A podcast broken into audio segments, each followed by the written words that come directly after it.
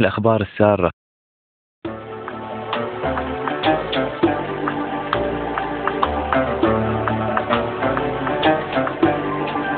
عزيزي المستمع أرحب بيك. أتمنى أنك تقضي وقت طيب ويانا. الحقيقة أنه الكلام أعظم كلام ممكن يسمع إنسان. لأنه الكلام عن أغلى شيء بالوجود. كلام عن العلاقة بين الله والإنسان. يعني بينك وبين ربنا. مو ضروري تكون النبذة اللي بيها الصور بيدك بهالوقت لكن لو كانت موجودة ممكن تساعدك حتى تتابع ويانا وتركز بالكلام اللي دا تسمعه. ممكن توقف بأي وقت وتنطي نفسك فرصة للتفكير والتأمل. يستحسن إنك تسمع الكل لأول مرة وبعدين تسمعه بتأني وتوقف بالأماكن اللي تحس إنك محتاج تتأمل بيها ويمكن تصلي همين. لما تسمع الموسيقى.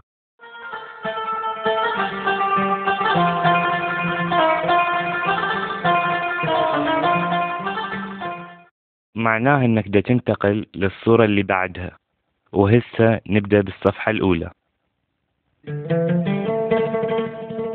أول كل شيء الله كان موجود قبل كل الوجود وكل الخليقة. الله خلق الكون وبأمره خلق النور وسط الظلام.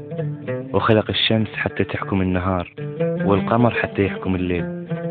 الله صالح وعادل وهو حاكم كل شيء بقدرته.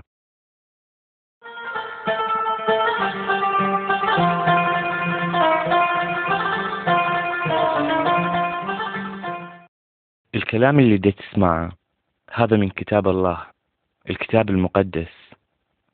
الكتاب هذا هو كلمة الله. اللي تعرفنا بشخصه وطرقه وأعماله.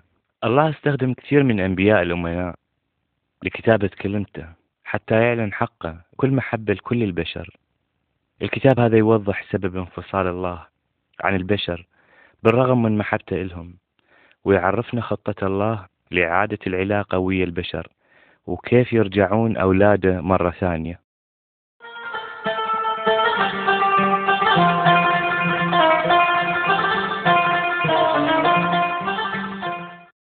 الله خلق كل شيء بكلمته. قال كل شيء كن. فكان كل شيء مثل ما قال.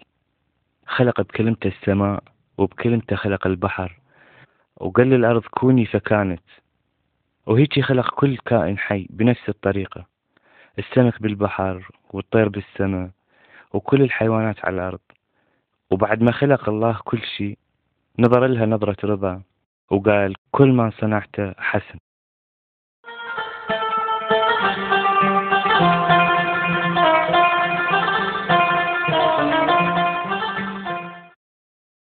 وخلق الله الإنسان الأول من التراب على صورته خلقه حتى يتسلط على كل المخلوقات وحتى يعرف الله ويعبده وأعطاه العقل والإحساس حتى يحب ويفهم الله والآخرين وأعطاه الإرادة حتى يفهم ويقرر ونفخ بأنفه نسمة حياة وسماه آدم ومن ضلع الرجل هذا خلق أول أمرأة وسماها حواء.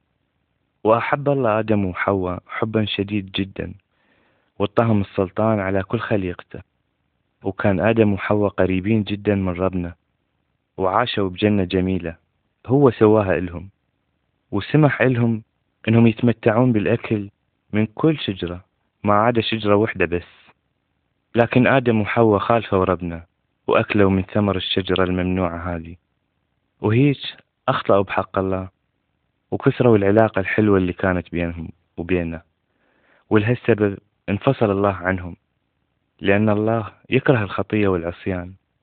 طردهم ربنا من الجنة الجميلة وبعد ما كانوا يأكلون من ثمرها الشهي اضطروا للزراعة والعمل بكد وتعب حتى يأكلوا اللي يسد جوعهم يوم بيوم.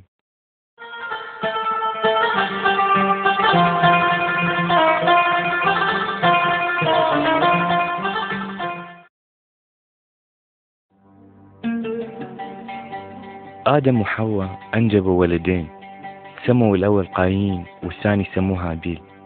وكان قايين يغار من هابيل أخوه غيرة شديدة. خلته بالآخر يقتله. وعاقب الله قايين على خطيته الكبيرة هذه. عقاب شديد وحزن الله على البشر اللي خلقهم وحبهم. وتألم قلبه جدا على خطيتهم. الخطية والذنوب هي اللي تبعدنا عن ربنا لأن الله والخطية مستحيل يجتمعون سوا. وما يقدر الإنسان يكون بعلاقة محبة وعشرة ويا ربنا وهو عايش بالخطية والشر.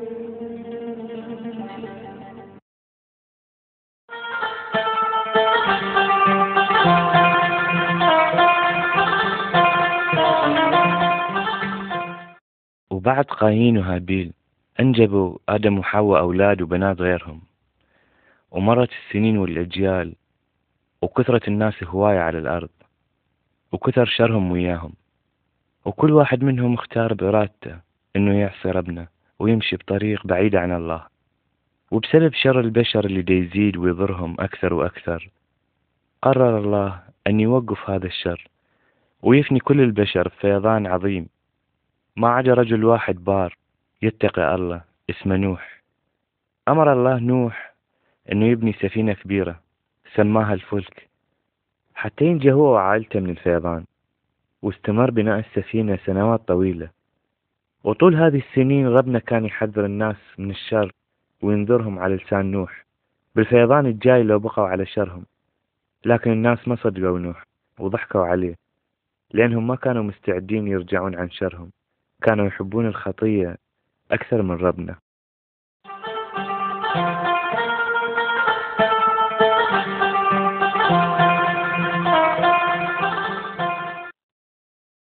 وجاب ربنا لنوح من كل أنواع الحيوانات وأمره أنه يدخلها وياه الفلك. ذكر وأنثى من كل نوع وأخذ وياه زوجته وأولاده الثلاث وزوجاتهم فكان عدد كل اللي دخلوا وياه الفلك ثمان أنفس ويا أنواع الحيوانات. وبعدها قفل باب الفلك عليهم. لما دخل نوح وعائلته الفلك كان الفيضان لسه ما بدأ لكن بعد سبعة أيام نزل ربنا مطر شديد من السماء. وطلع مي من أعماق الأرض وخلال أربعين يوم غطى المي كل الأرض وغرقوا كل الناس. كل اللي ما دخلوا الفلك ماتوا لكن نوح وعائلته كانوا الوحيدين اللي نجوا لأنهم آمنوا بكلام الله وطاعوه وحبوه أكثر من الخطية والشر.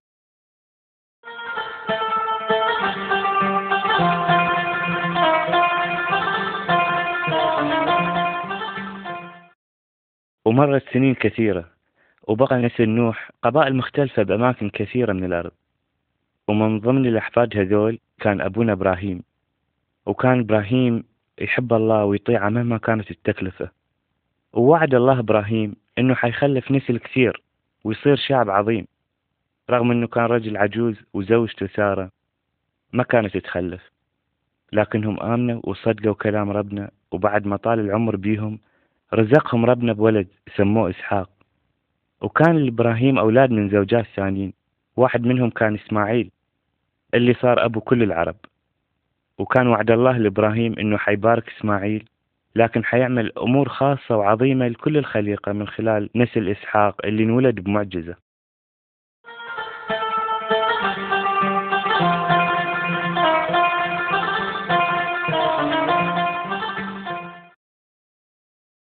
وفعلا أصبح نسل إسحاق شعب كبير اسمه إسرائيل.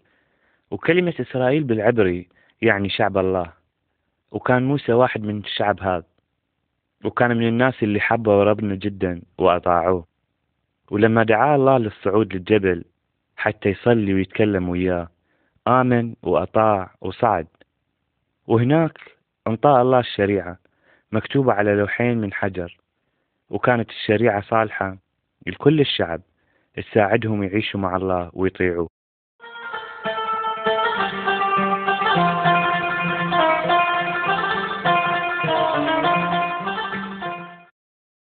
والشريعة اللي انطاها الله لموسى كانت وصايا من الله. الخير كل الناس تعلمهم يحبون ربنا ويطيعوه وحده وما يعبدون غيره وما يصنعون نفسهم أصنام وأوثان يعبدوها مثل ما كانت تسوي الشعوب اللي حولهم. والشريعة تحرم القتل والزنا والسرقة وشهادة الزور وتعلمهم احترام اسم الله وتخصيص يوم في الأسبوع للراحة والعبادة وتعلمهم الشريعة لزوم احترام الأولاد لآبائهم وأمهاتهم وإنهم يحبون بعضهم وما يشتهون أملاك بعض وعلمتهم الشريعة تنظيم حياتهم.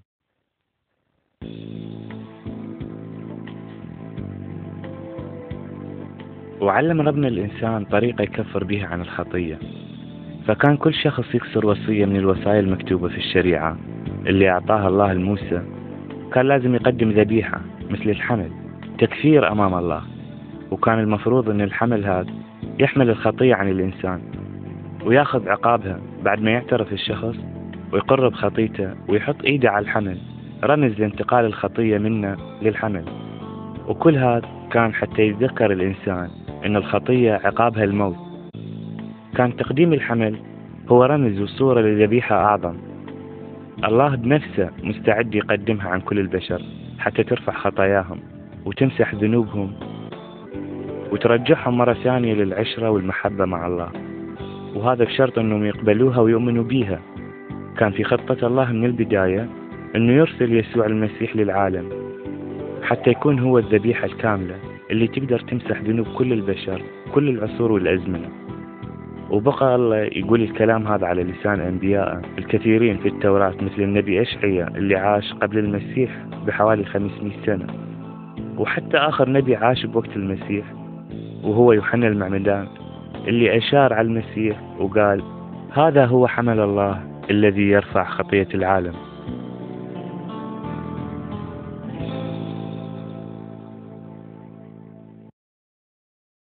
انولد المسيح بطريقة عجيبة. ما انولد بها أحد قبله ولا حينولد بها أحد بعده.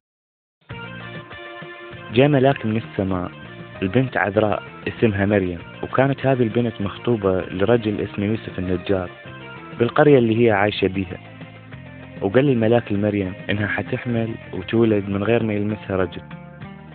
واستغربت مريم من هذا الكلام لكنها آمنت إنه ربنا قادر على كل شيء وإنه مثل ما خلق الأرض والسماء بكلمة يقدر يخليها تولد من غير ما يلمسها رجل. وبالطريقة المعجزية هذه انولد المسيح وحقق ربنا وعده. وبعد ما عرف يوسف بحمل مريم ظهر له ملاك الله بحلم وطمنه أن مريم ما لمسها رجل. وأنه حملها هذا معجزة من الله وأنها حتكون أم المسيح اللي دا ينتظره شعب إسرائيل حسب النبوات. وقال لهم الملاك يسموه يسوع. والكلمة هذه معناها الشخص اللي يخلص الشعب. ومثل ما مريم أطاعت الله أطاع يوسف الله وسلم بكل أمره.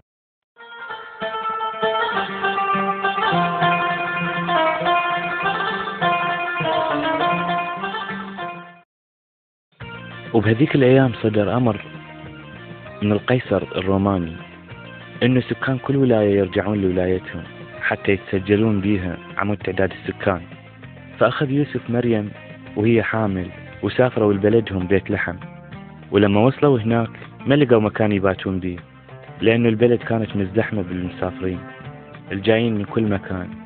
وبالأخير لقوا مذود صغير باتوا بيه وهناك أنجبت مريم طفلها يسوع. وبهذيك الليلة ظهر ملاك من السماء لرعاة الغنم اللي كانوا سهرانين يحرسون أغنامهم. وقال الملاك للرعاة إنه الليلة انولد طفل والطفل هذا هو المخلص اللي أرسله الله للناس. وفجأة ظهر مع الملاك فرقة من الملائكة تنشد وترنم وتسبح الله.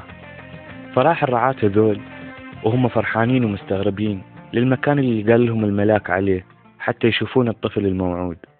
وبدأوا ينشرون الخبر لكل الناس.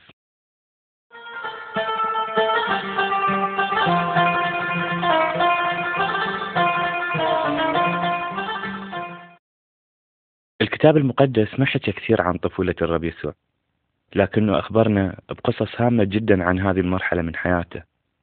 أولا لما حاول الملك قتل كل الأطفال حديثي الولادة حتى يتخلص من يسوع من بينهم أرشد الله يوسف أنه يأخذ مريم والطفل يسوع ويهربون لمصر لحد ما يزول الخطر. وبمكان ثاني يخبرنا الكتاب المقدس عن أن الطفل يسوع كان يكبر وينمو في القامة والحكمة والنعمة عند الله والناس.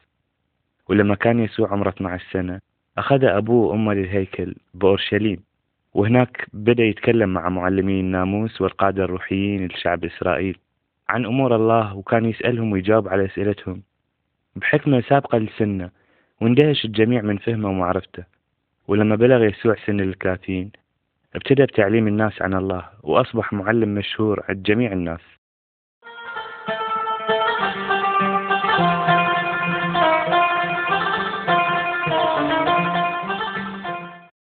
أظهر المسيح سلطان عجيب على الأمراض والأرواح الشريرة وصنع معجزات كثيرة شفى العمي والصم والمشلولين وأخرج الأرواح الشريرة وأقام الموتى ومشى على البحر المضطرب الهاج كأنه بساط وأطعم الآلاف من خمس خبزات وسمكتين. كل هذا حتى يثبت أنه من عند الله جاء وأن الله أنطاه سلطان على كل شيء. كان المسيح يقول لأي شيء كن فيكون تماما مثل ربنا. ماكو شيء ما قدر يسوي. عمل كل شيء حسن بل حسن جدا.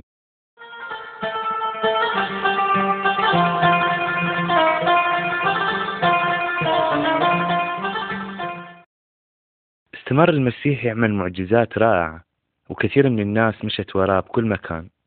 وكان المسيح محبوب من الجميع بسبب محبته للجميع ووداعته وتحننه على الجميع. شفى المرضى وعلم الناس عن الله. وأشبع جوعهم الروحي الشديد. المسيح كان كامل وصالح لم يفعل أي خطية وكان كل همه أنه يعمل مشيئة الله. المسيح جاء حتى يعلن للناس محبة ربنا ويصالح الإنسان الفاسد مع الله القدوس.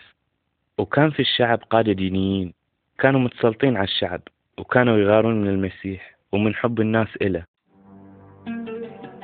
كان القادة هذول أبرار بنظر أنفسهم. وما يحبون يعترفون بأنهم هم أيضا خطاة ومحتاجين لنعمة الله وغفرانه. كانت قلوبهم قاسية وما آمنوا بالمسيح. مو بس هيك هذول لفقوا تهم للمسيح حتى يسلمونه للمحاكمة. وفعلا سلموا للحكام الرومان اللي عروه وضربوه ولبسوه إكليل شوك مؤلم وسخروا منه.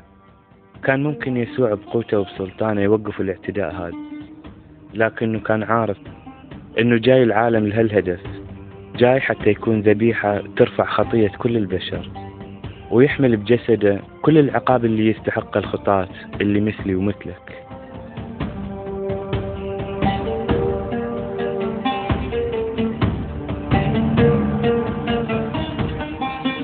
أخذ الجنود الرومان يسوع وسمروه على صليب من خشب وبعدين رفعوا الصليب والمسيح متعلق عليه. وبقى متعلق عليه لحد ما أسلم الروح. وكانت طريقة الإعدام هذه أبشع طريقة بهذاك الوقت وما ينحكم بيها إلا على شر المجرمين.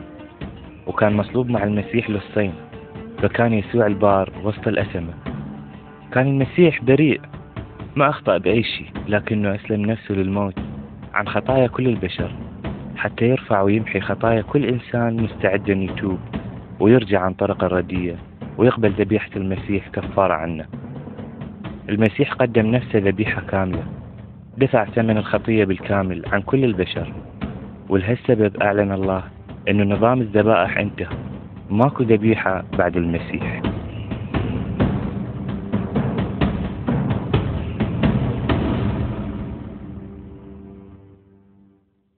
أعداء المسيح تصوروا أنهم تخلصوا منه لكن هذا ما حصل. بعد موت المسيح ودفنه بقبر جديد ملك واحد من أتباع الأغنياء.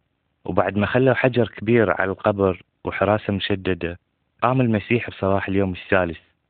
واكتشف قيامته مجموعة من النساء من أتباعه. كانوا رايحين للقبر الصبح بعد ما انتهت عطلة السبت حتى يخلون أطياب على جسد المسيح بحسب العادات. وكانت دهشتهم شديدة لما شافوا الحجر متدحرج من باب القبر والقبر فارغ. وزادت دهشتهم لما شافوا ملاكين. قالوا لهم أن المسيح حي وأنه قام من الأموات.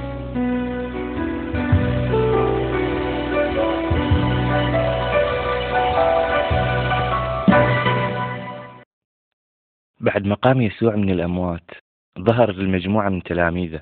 اتكلم وياهم وأكل وياهم. لكن واحد من تلاميذه اسمه توما ما كان ويا التلاميذ. ولما سمع منهم عن قيامة المسيح شك وما صدق كان صعب عليه إنه يؤمن إن المسيح ممكن بعد ما مات يقوم من الأموات. وقال إذا ما أشوف مكان البسامير بإيديه وألمسه فأني ما أؤمن. المسيح تحنن على شك توما وظهر مرة ثانية للتلاميذ. لما كان توما وياهم وتكلم مباشرة مع توما فسجد توما إلى وآمن فقال له يسوع أنت تؤمن لأنك شفتني؟ هنيئا للي آمنوا وما شافوا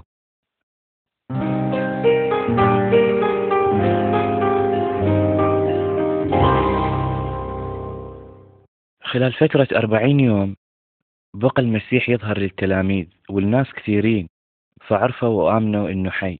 ولما جاء الوقت حتى يصعد للسماء وصى تلاميذه إنهم يحملون الأخبار السارة هذه لكل العالم. أخبار جيتة للعالم ومعجزاته وموته وقيامته. وبعد ما حكى يسوع وياهم باركهم. وأثناء بركته إلهم ارتفع للسماء. وجت غيمة وحجبته عنهم وكل العيون متعلقة به. لكن بنفس الوقت ظهر للتلاميذ ملاكين وقالوا لهم يسوع اللي صعد قدامكم للسماء حيرجع مرة ثانية بنفس الطريقة اللي صعد بيها. يسوع حسه بالسماء يجهز مكان الكل من يؤمن به ويتبعه اتباع حقيقي. يسوع صنع بنفس الطريق اللي وصلنا إلى الله.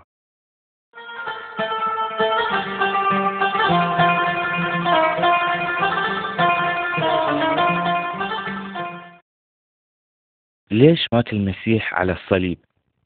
مات المسيح على الصليب حتى يخلصنا من خطايانا ويرجع لنا علاقتنا ويا الله. المسيح الطاهر الخالي من أي خطية؟ حمل خطايانا. ولما نؤمن بالمسيح ونتوب يغفر لنا خطايانا.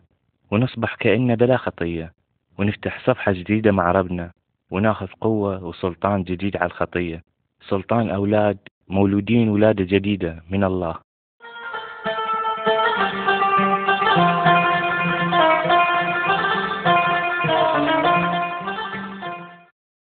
أثناء حياة المسيح على الأرض أنطانا أمثلة كثيرة تفهمنا معنى الحياة مع الله. قال إنه أكو طريقين واحد واسع وسهل لكن نهايته الموت والهلاك وواحد ضيق وصعب لكن نهايته الخلاص والحياة. كنا انولدنا بطبيعة ميالة للشر والفساد وباختيارنا اختارينا طريق الشر بإرادتنا ولهالسبب الطريق هذا صار سهل إلنا والمسيح جاء حتى يعلمنا نترك الطريق السهل ونختار الطريق الصعب بالإيمان بيسوع وقبول ذبيحته على الصليب والتوبة عن الخطية. عزيزي المستمع ليش متكلم الله هسه من قلبك؟ قول يا رب أنت عظيم وقدوس وبار. اعترف قدامه أنك خاطي. هو يعرف كل شيء لكن اعترافك قدامه يكسر قوة الخطية. قل له أني أؤمن أن المسيح مات بسببي على الصليب. مات حتى يدفع ثمن ذنوبي. قل يا رب اغفر لي طهرني وانطيني قلب جديد واجعلني واحد من أبنائك. أنا أريد أتبع طرقك وأعيش وياك هنا على الأرض وأكمل وياك الحياة بالسماء. أشكرك لأنك قبلتني باسم المسيح. آمين.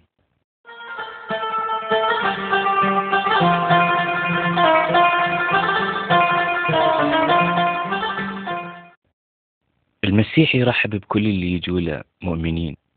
من كل أمة وقبيلة وشعب ودين وقادر يجعلهم كلهم أولاد الله برغم اختلافاتهم الكبيرة باللغة والعادات. يصيرون عائلة وحدة عائلة ربنا والمسيح هو سر وحدتهم ومحبتهم وهو ماشي قدامهم بالطريق الضيق اللي يوصل للحياة الحياة الأبدية.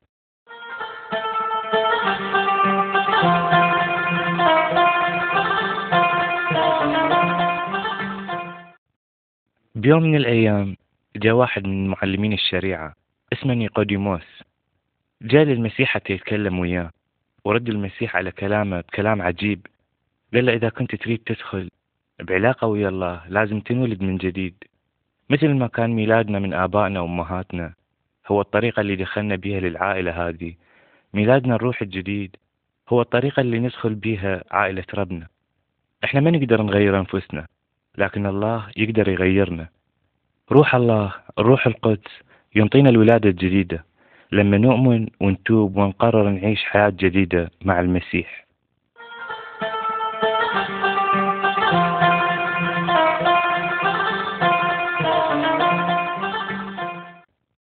قبل صعود يسوع للسماء وعد تلاميذه أنه حيرسل لهم الروح القدس.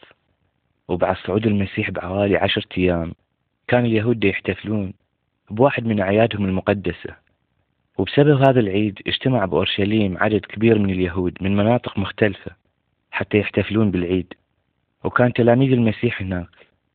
وفجأة حضر الروح القدس في المكان وملأ كل واحد بيهم مثل ما وعدهم المسيح. وكانت علامة ملء الروح القدس هي أنه كل اليهود اللي جو من أماكن مختلفة ويتكلمون بلغات مختلفة سمعوا وفهموا كلام التلاميذ عن يسوع كأنه بلغتهم. كان التلاميذ يتكلمون عن الأعمال العظيمة اللي عملها الله بيسوع المسيح وعن فدائه وخلاصه وقيامته.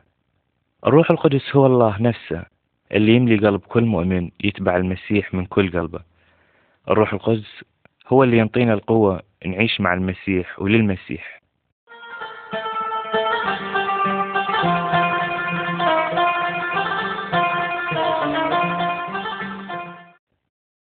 الإنسان قبل ما يعرف المسيح يشبه واحد ماشي بالظلمة.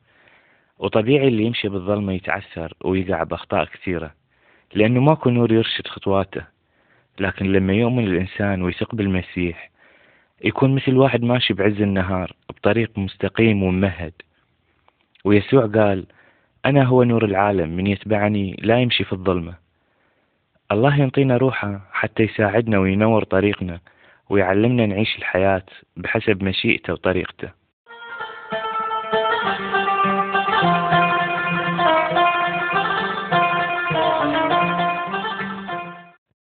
المؤمن هو شخص جديد مولود من جديد يعيش حياة جديدة إلى رغبة جديدة قوية وهي إنه يطيع الله. قلبه يشكر الله على غفران خطاياه والمؤمن بالمسيح يكره أن يشترك بأعمال الشر مثل الزنا أو السرقة أو الطمع أو ممارسة السحر أو الشعوذة. الروح القدس ينطي المؤمن القدرة على الابتعاد عن الأعمال الشريرة وعمل الأعمال الصالحة.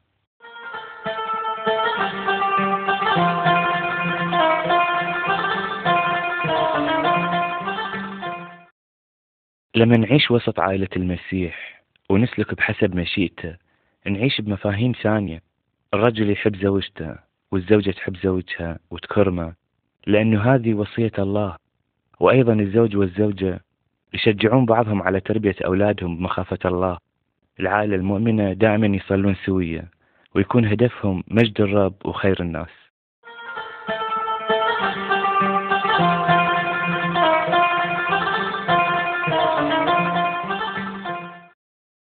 علم المسيح تلاميذه أنهم يحبون كل الناس حتى الأعداء ويساعدون كل شخص محتاج حتى المختلفين عنهم بالدين أو اللغة أو البلد.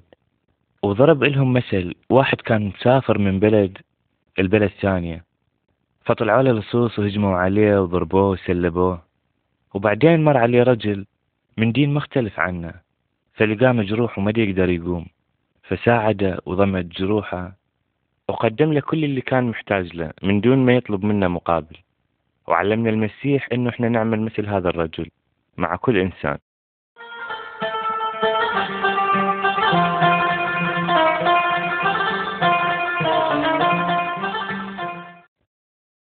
بعض الناس يتورطون بأعمال سحر واتصال بأرواح وشياطين وناس تؤمن بقوة روحية غريبة ويحاولون يعرفون المستقبل من خلال تحضير الأرواح أو قراءة الكهف أو غيرها. لكن لما يجون للمسيح ويطلبون منه أن يسكن بقلوبهم ويغير حياتهم لازم يتوبون عن هذه الأعمال ويبطلوها. ما لازم نخاف من الشيطان أو أرواح الشر لأنه اللي بينا أقوى من اللي بالعالم. لازم نتخلص من كل شيء يربطنا بإبليس وأرواح الشر. ما ممكن نطلب معونة من إبليس وأرواحه لأن الله هو أبونا وهو معيننا وهو حامينا.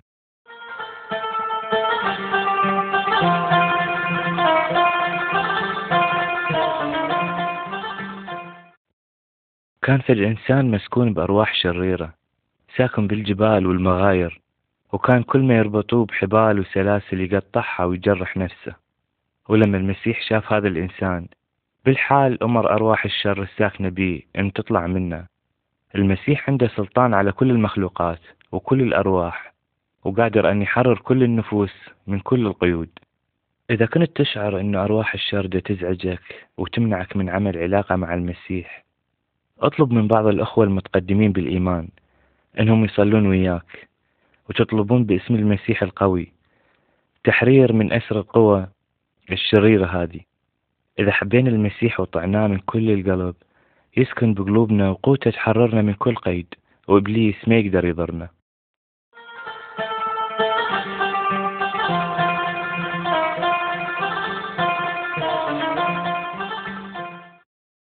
إبليس دائما يحاول يجرب المؤمنين ويوقعهم بالخطية ويخليهم يبتعدون عن يسوع ويبطلون يمشون وراه ويطيعونه. الشيطان يحاول يخلينا ننسى الله ونبتعد عنه. يغرينا بهواية أشياء الفلوس الملابس التدخين الجنس الخمر وأشياء كثيرة. يحاول يصور لنا أنه الحاجات هاي أهم من ربنا وأحلى من الحياة وياه. يحاول يوهمنا أنه الحاجات هاي تخلينا سعداء. لكن لازم نعرف أنه إبليس دايما كذاب وغشاش وهدفه الأول والأخير هو أن يبعدنا عن ربنا. والروح القدس روح الله الساكن بينا يساعدنا ويقوينا حتى نقاوم التجارب هاي ونرفضها ونبقى واثقين بيسوع وماشيين وراه.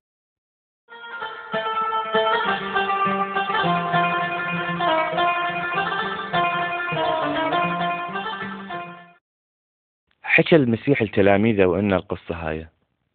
كان في الشاب قرر إنه يترك بيت أبوه وتورط بأعمال شر كثيرة وضيع كل ميراثه اللي أخذه من أبوه على الزنا والسكر وبعد ما ضيع كل فلوسه وصار فقير معدم صارت مجاعة بالأرض اللي كان بيها وصارت حالته بمنتهى البؤس فقير وجوعان وعايش وسط ناس جوعانين. وبيوم صحى على نفسه وندم على خطاياه وشره. وقرر إنه يرجع لبيت أبوه ويطلب منه إنه يسامحه. وكانت المفاجأة إنه أبوه قبله مثل ما هو من غير ما يعاقبه على شره وضياعه ودخله بيته ورجع له كرامته. القصة هاي تعلمنا إنه إحنا لو أخطأنا وتمادينا بالغلط لازم نصحى ونندم ونتأسف على خطايانا. ونرجع بتوبة حقيقية إلى الله. والله بهذه الحالة حيقبلنا ويغفر لنا على حساب ذبيحة المسيح. ودم المسفوك من أجلنا ويرحب بينا مرة ثانية وسط عائلة ربنا الكبير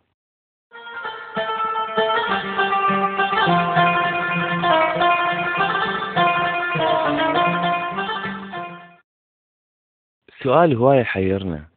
المؤمنين شو يسوون لما يصيبهم مرض بأجسادهم؟ الكتاب المقدس يعلمنا إنه إحنا لو مرضنا نقدر نصلي لربنا ونطلب منه شفاء لأجسادنا باسم المسيح. ونؤمن إنه يقدر يشفينا ويسوي الصالح لنا دائما. وما نلجأ أبدا لطرق أخرى غير ربنا مثل السحر والعرافة. صلاتنا لازم تكون لله القادر على شفائنا باسم المسيح. والله هو صاحب السلطان ومشيته دائما صالحة إنا ولو شاء شفائنا حيشفينا وهو اللي يقودنا لطلب العلاج المناسب وينطي بركة ونعمة للعلاج الطبي. الله محبة ومحبته إنه هي رجائنا الأساسي بالحياة. الله يحمينا همين من كل هجمات إبليس سواء بالروح أو بالجسد وينطينا سلام.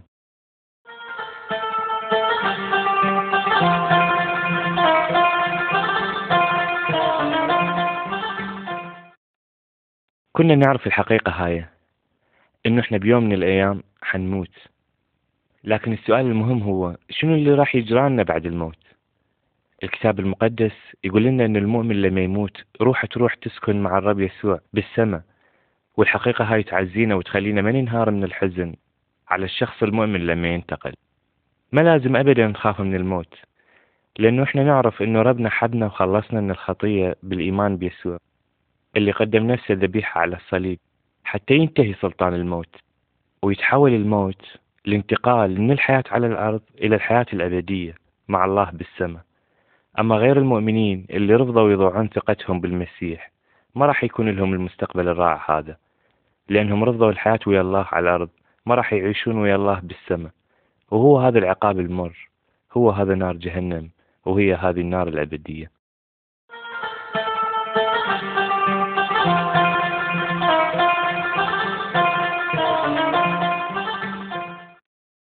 كل عضو بجسم الإنسان إلى عمل يسويه. العين للنظر والأذن للسمع وكل أعضاء الجسم تشتغل بتوافق وانسجام ولو مرض أو تألم عضو من الأعضاء راح نلاقي الأعضاء البقية تشعر به وتتألم الأجلة. والله يقول لنا أن المؤمنين هم أعضاء جسد واحد اسمه الكنيسة. والكنيسة مو مبنى أو مكان الكنيسة هم جماعة المؤمنين اللي اختاروا يعيشون ويا الرب ويطيعوه ويحبون بعضهم. والمسيح هو رأس الجسد هذا اللي يقوده ويحميه. ومثل ما الأعضاء المختلفة إلها قدرات ومواهب مختلفة نعطى الله المؤمنين مواهب مختلفة مثل الوعظ والتعليم والترنيم والتشجيع وخدمات كثيرة رحمة ومعونة وتدبير. كل هذا حتى الجسد يبقى قوي ويعبر عن محبة المسيح ومجده. والمسيح أوصانا أنه نحب بعضنا البعض حتى نبقى تلاميذه وأولاده.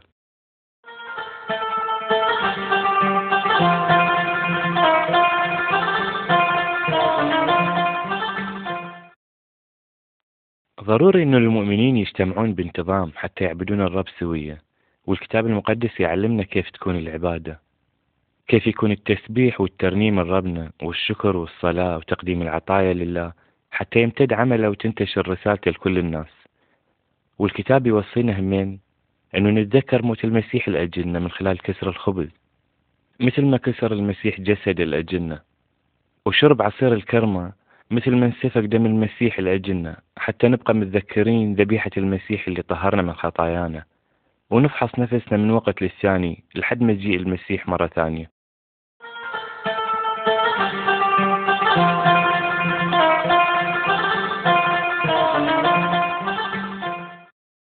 المسيح جاي مرة ثانية ومجيئه حيكون مفاجأة للجميع مثل ما وعدنا. حيجي حتى ياخذ وياه كل المؤمنين بيه. الرب يسوع حيقيم كل المؤمنين اللي ماتوا من قبل والمؤمنين الأحياء حيخطفهم أيضا. وكنا حنقابل الرب يسوع على السحاب ونبقى وياه للأبد. أما اللي ما آمنوا بالمسيح فربنا حيتركهم يواجهون دينونة الله المخيفة. إحنا ما نعرف المسيح إيش وقت يجي ولهالسبب لازم نبقى مستعدين ومنتظرين مجيئه بكل وقت.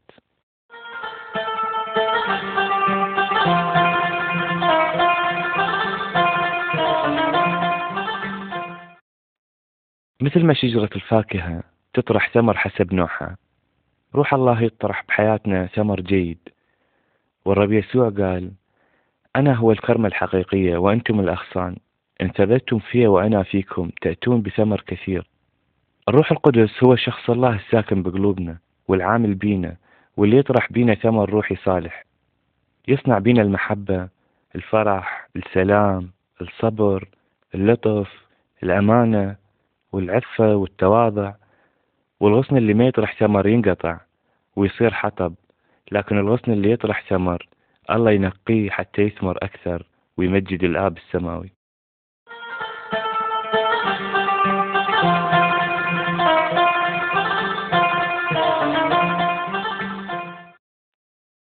الرب يسوع يعلم تلاميذه وأتباعه إنهم لازم يروحون لكل الناس ويبلغوهم برسالة الإنجيل. رسالة الإنجيل هي الأخبار الحلوة اللي صارت. العمل العظيم اللي عمله ربنا حتى يخلص الإنسان من خطيته وبعده عن الله ويحميه من العقاب الأبدي والانفصال الأبدي المؤلم عن ربنا. كثير من الناس يسألون شنو هو الإيمان المسيحي؟ المسيحيين ذول بيش يؤمنون؟ ليش هم مختلفين عن بقية الناس؟ ليش سلوكهم مختلف؟ شنو الدافع اللي يخليهم يتصرفون بهالطريقة؟ لازم المؤمنين يجاوبون عن هاي الأسئلة. والإجابة هي أنه المسيحيين هم الأشخاص المؤمنين بالمسيح واللي يتبعوه بكل شيء قاله وعمله وأن روح الله ساكن بيهم يعينهم على السلوك بحسب مشيئة الله. روح القدس ينطينا الشجاعة والحكمة في الشهادة عن المسيح وعن الحياة الجديدة مع الله. صديقي أنا متأكد أنه سماعك لهذا الشريط. حيساعدك أنك تفهم أشياء كثيرة عن ربنا. وتعرف شنو يعني الإيمان بالمسيح. ومنو هو المؤمن المسيحي الحقيقي. وكيف لازم يعيش المؤمن بالمسيح. ممكن ترجع الشريط وتسمعه أكثر من مرة. وأنا متأكد إنك هيك راح تسوي. ممكن توقف الشريط وتفكر بالكلمات المهمة اللي بتسمعها ممكن ربنا يخلي بقلبك صلاة ترفعها إلى الله. تطلب منه الحياة الجديدة. تطلب منه غفران عن خطايا معينة وعن طريقة حياة بعيدة عن الله. اسأل نفسك هل أني ماشي ويا ربنا لو ماشي لوحدي بالدنيا؟ هل أني فعلا قبلت ذبيحة المسيح على الصليب لأجلي والدم اللي انسفك لأجل كل الناس؟ حعيش وأموت من غير ما استفاد منه هل تبت عن خطيتي وبعدي عن ربنا لو ليه هسه منتظر؟ ممكن تتكلم مع ربنا وهو حيسمعك لأنه يحبك محبة شخصية. هو يقدر يحب كل واحد منا محبة شخصية. وانت همين غالي عليه جدا.